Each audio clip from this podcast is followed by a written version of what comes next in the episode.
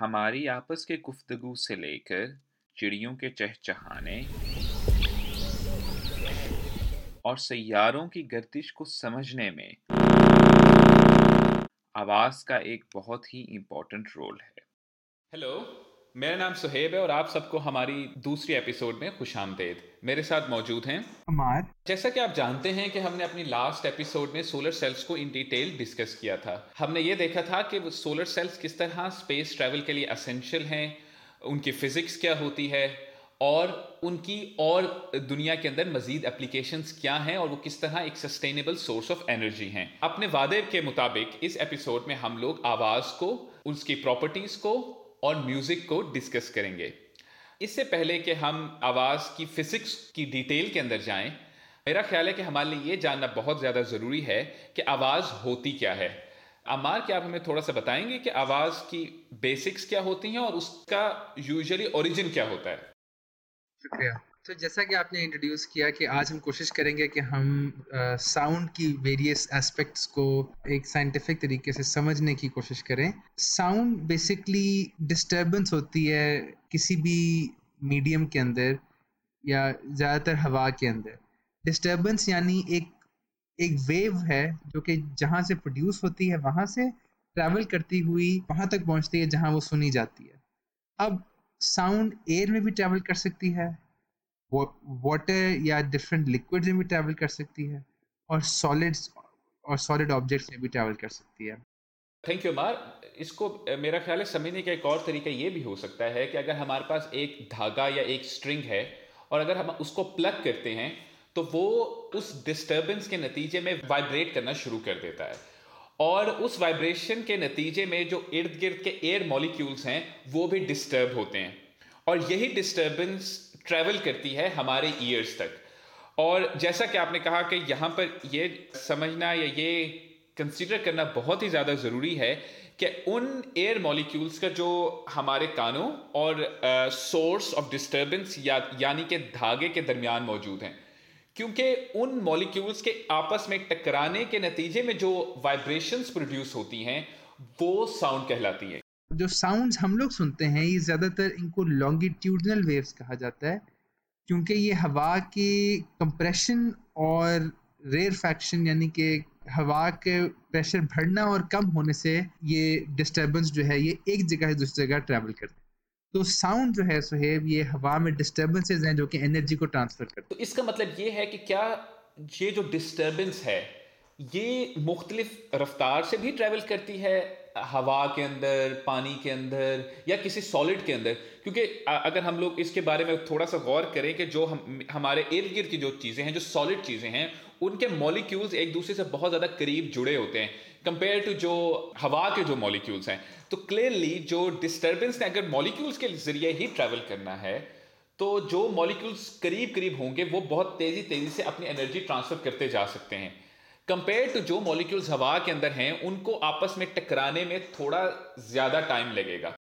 Absolutely absolutely अगर आप बल्कि बड़ी कॉमन एक्सपेरिमेंट है कि अगर आप लेट्स से कि एक आ, आ, लोहे के ब्लॉक के एक तरफ़ आप खड़े हो जाएँ और दूसरी तरफ़ आपका दोस्त खड़ा हो और आप लोग हल्की सी आवाज़ भी एक किनारे पे मारें तो दूसरी तरफ़ वो बहुत तेज़ी से पहुँचती है।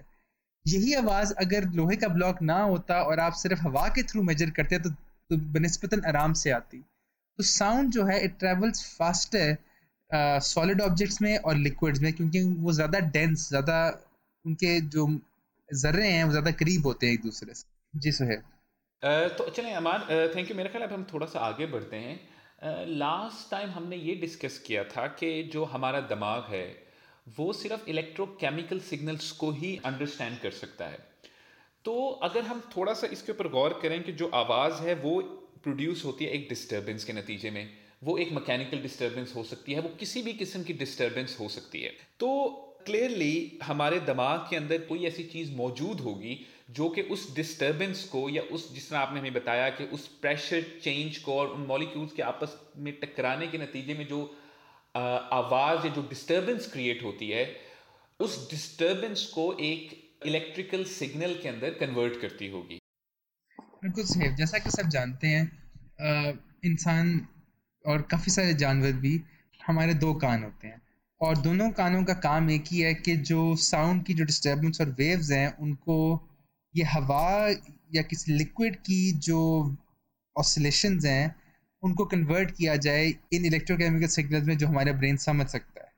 तो जिस तरह हम कान का पर्दा या एयर ड्रम कहते हैं, वो वो एयर ड्रम उन्हीं, उसी तरह हरकत करता है जिस हरकत की साउंड प्रोड्यूस की जाती है। और वो डिस्टर्बेंस जो है फिर ट्रांसमिट होती है हमारे कान के अंदर कॉकलिया तक ट्रांसमिट होती है, जहाँ छोटे छोटे बाल यानी छोटे छोटे हेयर होते हैं, जो कि मोशन को फिर इलेक्ट्रोकेमिकल सिग्नल में कन्वर्ट करके हमारे ब्रेन में भेजते हैं, जहाँ हमारा ब्रेन जो है फिर उस साउंड को सिंथेसाइज करता है इसमें एक बात जिसका अभी आपने थोड़ी देर पहले ज़िक्र किया था कि एक बात समीना हमारे लिए जो कि बहुत ज़्यादा अहम है और जिसका साउंड के साथ बहुत ही ज़्यादा गहरा ताल्लुक है, वो है फ्रीक्वेंसी का। साउंड की एक जो फ्रीक्वेंसी होती है, वो ये होती है कि वो जो डिस्टरबेंस है, उसकी अक्रेंस कितनी फ्रीक्वेंट है। फॉर एग्ज़ाम्पल अगर आप एक ड्रम को एक सेकंड में सिर्फ़ एक बार बजाते हैं या उसको एक दफ़ा आप हिट करते हैं तो इसका मतलब ये है कि आपकी जो फ्रीक्वेंसी है, वो वन है। यानी एक सेकंड में आपने एक चीज़ को कितनी दफ़ा रिपीट किया। इसके बरअक्स एक हायर फ्रीक्वेंसी की आवाज़ है, जो कि गर्मियों में हमारे इर्द गिर्द मच्छर मौजूद होते हैं। उनके जो परों की जो वाइब्रेशन की जो आवाज़ होती है, वो एक बहुत ही ज़्यादा हाई फ्रीक्वेंसी की या हाई पिच आवाज़ होती है। जी सुहेब ये मेरा ख्याल है हमारी ऑडियंसेस रिलेट कर पाएँगी। वो जो पुराने ज़माने में, बल्कि आजकल के ज़माने में भी, वो जो क्लॉक्स हुआ करती थी, जो कि जिनको ग्रैंडफादर क्लॉक्स कहा जाता था, जिनके अंदर वो जो पेंडुलम लगा होता था, वो टक टक टक करके एक सेकंड में एक दफ़ा एक ऑसिलेशन कंप्लीट करता था। यानी कि उसकी फ्रीक्वेंसी वन हर्ट्स थी। और और यहाँ हम कुछ चीज़ें फिर क्लियर करते चले। देखें, अगर किसी की आवाज़ श्रिकी है, यानी कि पतली, जिसको हम कहते हैं अपनी आम जबान में तो उसको कहा जाता है हाई फ्रीक्वेंसी हाई पिच और अगर किसी की आवाज़ भारी है बेस वाली है तो कहते हैं लो फ्रीक्वेंसी लो पिच और इसका डायरेक्ट ताल्लुक है डिस्टर्बेंसेस की पीरियोडिसिटी से, कि कितनी दफ़ा एक सेकेंड में एक डिस्टर्बेंस रिपीट करती है। जितनी ज़्यादा दफ़ा, जितनी ज़्यादा दफ़ा एक डिस्टर्बेंस रिपीट करती है एक सेकंड के अंदर, उतनी ही ज़्यादा फ्रीक्वेंसी होती है। अच्छा इससे हम लोग एक नतीजा अखज कर सकते हैं, वो ये है कि जिस अभी आपने हमें बताया कि तमाम डिस्टर्बेंस या इलेक्ट्रोकेमिकल सिग्नल में कन्वर्जन का फ़र्स्ट स्टेप जो है वो एक ईयर ड्रम की वाइब्रेशन है। नेचुरली तौर पर जो एक हम लोग अपने आप सवाल पूछ सकते हैं कि हमारा जो ईयर ड्रम है, ये जो हमारे कान का जो पर्दा है, वो किस किस्म की वाइब्रेशंस को डिटेक्ट कर सकता है? अगर एक वाइब्रेशन जो है वो बहुत ही ज़्यादा तेज है तो हमारा जो कान है शायद उसको डिटेक्ट ही ना कर पाए। इसी तरह, अगर कोई फ्रीक्वेंसी या कोई वाइब्रेशन बहुत ही ज़्यादा लो है, उन डिफरेंसेस को ये हमारे कान का पर्दा जो है वो डिटेक्ट नहीं कर पाता। तो क्या कोई ऐसी रेंज भी है जिसके अंदर हम, हमारे कान जो है वो फ़ंक्शन करते हैं? जी, सर, देखें, इसको देखने के दो तरीके हैं, इसको समझने के। देखें, हमने देखा होगा कि जो बच्चे होते हैं या जो जवान लोग होते हैं, अक्सर कहते हैं कि उनको एक तो हल्की आवाज़ें भी सुनाई देती हैं और कुछ ऐसी आवाज़ें भी सुनाई देती हैं जो अक्सर बुजुर्गान को नहीं आती। तो एक एक हमारी रेंज होती है जिसके अंदर हम आवाज़ें सुन सकते हैं। वो रेंज हेल्दी इंसानों के अंदर 20 यानी 20 हर्ट्ज से लेके बीस हज़ार यानी 20,000 हर्ट्ज तक होती है। उससे ऊपर आम तौर पे इंसान नहीं सुन सकते और उससे नीचे भी इंसान नहीं सुन सकते। मज़े की बात यह है मज़े की बात यह है जिस चीज़ को हम अल्ट्रासाउंड कहते हैं। अल्ट्रासाउंड जो है वो भी साउंड की फ्रीक्वेंसीज हैं लेकिन वो इतनी तेज फ्रीक्वेंसीज हैं कि हमें उनकी आवाज़ नहीं आती। लेकिन जिस तरह चमगादड़े होती हैं चमगादड़े आपस में और अपने इर्द गिर्द अल्ट्रासाउंड सोनार के थ्रू अपनी आ, अपनी दुनिया को समझती हैं। यानी कि जिस तरह अगर कोई पेशेंट अस्पताल जाता है तो अल्ट्रासाउंड जिसम के डिफरेंट ऑर्गन्स को इमेज करके बता देता है। इसी तरह जो चमगादड़े होती हैं, वो मुकम्मल तौर पे अंधी होती हैं। लेकिन वो साउंड वेव्स फेंकती हैं हाई फ्रीक्वेंसी की और उनकी रिफ्लेक्शन से वो ये अंदाज़ा लगाती हैं कि आगे दरख्त तो नहीं है, आगे दीवार तो नहीं है, फल कहाँ है? ठीक है ना? वो अपनी दुनिया को साउंड के थ्रू समझती हैं। सिर्फ़ इसी तरह कुछ साउंड हम समझ सकते हैं, कुछ साउंड जानवर समझ सकते हैं। और जितनी मेरी और आपकी, हमारे की जितनी कम्युनिकेशन हम सुन सकते हैं, वो सब इस मखसूस साउंड साउंड की फ्रीक्वेंसी की रेंज के अंदर ही है। अच्छा तो अभी हमने अपने जो पॉडकास्ट है, उसके आगाज़ में कुछ आवाज़ें सुनाई थी। एक उस तरह की आवाज़ें हैं, लेकिन कुछ आवाज़ें ऐसी होती हैं मतलब जिस तरह एक चिड़ियों के चाह चहाने की आवाज़, जो कि नेचुरली तौर पर इंसानों को अच्छी लगती हैं। इसी तरह हम लोग इसी के अंदर म्यूज़िक को भी देख सकते हैं कि म्यूज़िक एक ऐसी आवाजों का या ऐसी ट्यून्स के मजमुए का नाम है, जो कि इंसानों को अच्छा लग सकता है। तो क्या ये भी कुछ ऐसी फ्रीक्वेंसीज के कॉम्बिनेशन के ज़रिए वजूद में आता है? जी। सो देखें, एक एग्जांपल लेते हैं। हमने बात की, अभी हमने ये समझा कि फ्रीक्वेंसी क्या होती है। हमने कहा फ्रीक्वेंसी जो है, वो हरकत है एक पर्टिकुलर टाइम पीरियड पे। यानी कि अगर एक चीज़ दस दफ़ा होती है हर सेकंड तो उस चीज़ की फ्रीक्वेंसी दस हर्ट्स है। अब हम एक स्ट्रिंग ले लेते हैं, यानी कि एक तार ले लेते हैं। आप सोचें, सितार के बारे में सोच लें। या गिटार के बारे में सोच लें, या वायलिन के बारे में सोच लें अच्छा या पियानो के बारे में सोच लें। किसी भी इंस्ट्रूमेंट का आप एक स्ट्रिंग ले लें और हमने जैसा पहले कहा स्ट्रिंग को प्लग करते हैं अब आप देखें कि सितार या गिटार के डिफरेंट स्ट्रिंग्स को प्लग करने से, यानी कि उनको छेड़ने से डिफरेंट आवाज़ें आती हैं। अब फिजिक्स ये हमें ये बताती है कि हर स्ट्रिंग की आवाज़ डिपेंड करती है उस स्ट्रिंग को कितनी फोर्स से पकड़ा हुआ है उसके ऊपर। और उस स्ट्रिंग के वज़न के ऊपर, ठीक है? तो मुख्तलिफ़ इंस्ट्रूमेंट्स जो होते हैं, उनकी मुख्तलिफ़ फ्रीक्वेंसीज यानी मुख्तलिफ़ आवाज़ें होती हैं जो साउंड प्रोड्यूस वो करते हैं उनकी। और सिर्फ़ यही वजह है कि एक गिटार के ऊपर हमें मुख्तलिफ़ स्ट्रिंग्स चाहिए होते हैं, मुख्तलिफ़ आवाज़ें प्रोड्यूस करने के लिए। और यही वजह है कि जब एक बड़ा बैंड बैठता है, जिस, जिसको हम ऑर्केस्ट्रा कहते हैं, उसके अंदर वायलिनिस्ट वायलिनिस्ट होते हैं, उसके अंदर गिटारिस्ट होते हैं और उसके अंदर तबले वाले भी होते हैं। और सिर्फ़ अगर हम तबले की आवाज़ को देखें तो हमेशा देखेंगे जो बड़ा वाला तबला होता है, वो भारी आवाज़ प्रोड्यूस करता है। जो छोटा वाला तबला होता है, वो हल्की आवाज़ प्रोड्यूस करता है। लेकिन एक तबला कभी भी वो आवाज़ नहीं प्रोड्यूस कर सकता जो कि गिटार प्रोड्यूस करता है। क्योंकि गिटार में हाई फ्रीक्वेंसीज प्रोड्यूस होती है, तबले में लो फ्रीक्वेंसीज प्रोड्यूस होती हैं। अब यहाँ सुहेब साइंस खत्म हो जाती है और आर्ट जन्म लेती है। एक आर्टिस्ट जो होता है वो सारी आवाज़ों को सुन के अपने दिमाग के अंदर एक ऐसा एक मेलोडी प्रोड्यूस करता है जो कि इंसानों को बहुत अच्छी लगती है सुनने में। एक साइंटिस्ट तो यही समझ सक समझ सकता है कि एक मैं एक पर्टिकुलर फ्रीक्वेंसी कैसे प्रोड्यूस कर सकता हूँ। ठीक है ना? और आप मज़े की बात ये देखें कि जंगलों के अंदर रेगिस्तान के अंदर आ, हमारे पंजाब के प्लेन्स के अंदर हर इलाके के लोगों ने अपने अपने इंस्ट्रूमेंट्स बनाए डिपेंडिंग ऑन उनके इर्द गिर्द क्या मौजूद और हर इंस्ट्रूमेंट जो है, उसकी एक स्पेसिफिक आवाज़ है, जो कि लिंक्ड है फिजिक्स के साथ, लेकिन वो साथ ही साथ लिंक्ड है उस इलाके के लोगों के मिजाज के साथ और उनके माहौल के साथ। जी सही सही।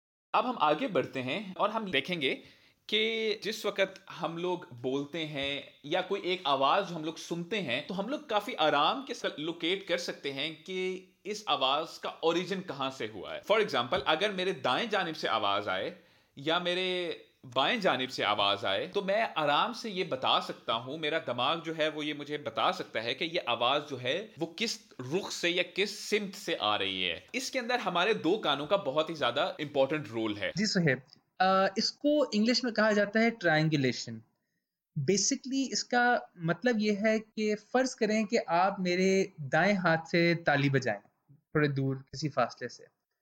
मेरे दाएँ कान में आवाज़ पहले आएगी और बाएँ कान में आवाज़ बाद में आएगी। जिस वजह से मेरा दिमाग जो है वो मुझे पहले बताएगा कि दाएँ की तरफ़ देखो। और यही तरीका है कि हम आवाजों को एक थ्री डिमेंशनल यानी अपने इर्द गिर्द ट्राइंगुलेट कर सकते हैं कि आवाज़ आई कहाँ से है। फिर यही चीज़ हमारी आँखें भी करती हैं और ये हम किसी और एपिसोड में डिस्कस करेंगे कि हमारी आँखें, हमारी दो आँखें क्यों हैं? हमें क्यों दो आँखें चाहिए इस थ्री डायमेंशनल वर्ल्ड को समझने के लिए? और यही वजह है कि हमारे दो कान है। और देखें कितने जानवरों के दो कान है।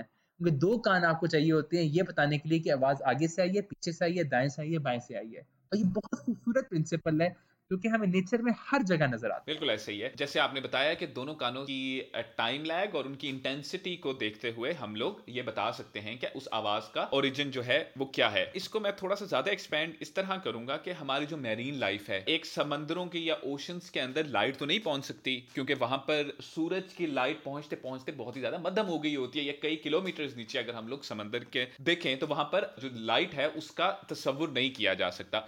लेकिन जो हमारे मेरीन लाइफ है, या जो फ़िश है, और जो शार्क्स हैं, या जो वेल्स हैं, वो अपना जो रास्ता है, वो ढूंढते हैं सिर्फ़ आवाज़ की मदद से। जिस तरह आपने अभी बताया कि जो बैट्स हैं, वो अल्ट्रासाउंड को यूज़ करती हैं, इसी तरह ये जो जानवर हैं, ये जो मैमल्स और फ़िश जो हैं, वो भी आवाज़ को ही यूज़ करती हैं। तो इस तमाम की तमाम चीज़ कहने का मकसद ये है कि जो नॉइज़ पॉल्यूशन जो है वो बहुत ही ज़्यादा इफ़ेक्ट कर रहा है इनकी एवरीडे लाइफ को। बिल्कुल, सुहेब हम अफसोस होता है ये सुन के कि समंदर के अंदर इतना नॉइस पोल्यूशन है क्योंकि ये जो शिप्स हैं, ये भी अक्सर इतनी सारी साउंड वेव्स प्रोड्यूस कर रही होती हैं कि वेल्स कंफ्यूज हो जाती हैं कि वो हैं कहाँ। और जो हज़ारों सालों से उनके रूट्स बने हुए थे, जिनके, जिनको नैरो रूट्स को फॉलो कर करके इस पूरी दुनिया के चक्कर लगाती थी वेल्स अब वो अक्सर गुम हो जाती हैं।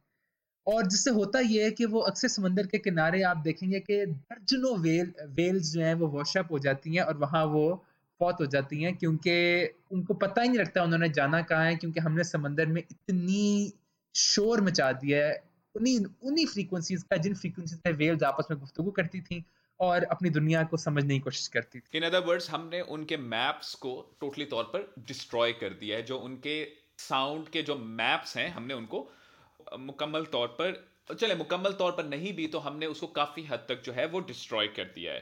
थैंक यू सुहेब तो सुहेब मेरा ख्याल है इसके साथ ही हमारा आज का टाइम पूरा होता जाता है। हमने कोशिश की आज एक साइंटिफिक तरीके से साउंड आवाज़ें और म्यूज़िक के बारे में गुफ्तु करें। उम्मीद है हमारी ऑडियंस को इंटरेस्टिंग लगेगा। साथ ही आई थिंक हम दोनों रिक्वेस्ट करना चाहते हैं अपनी ऑडियंस से कि प्लीज़ हमें फीडबैक दें।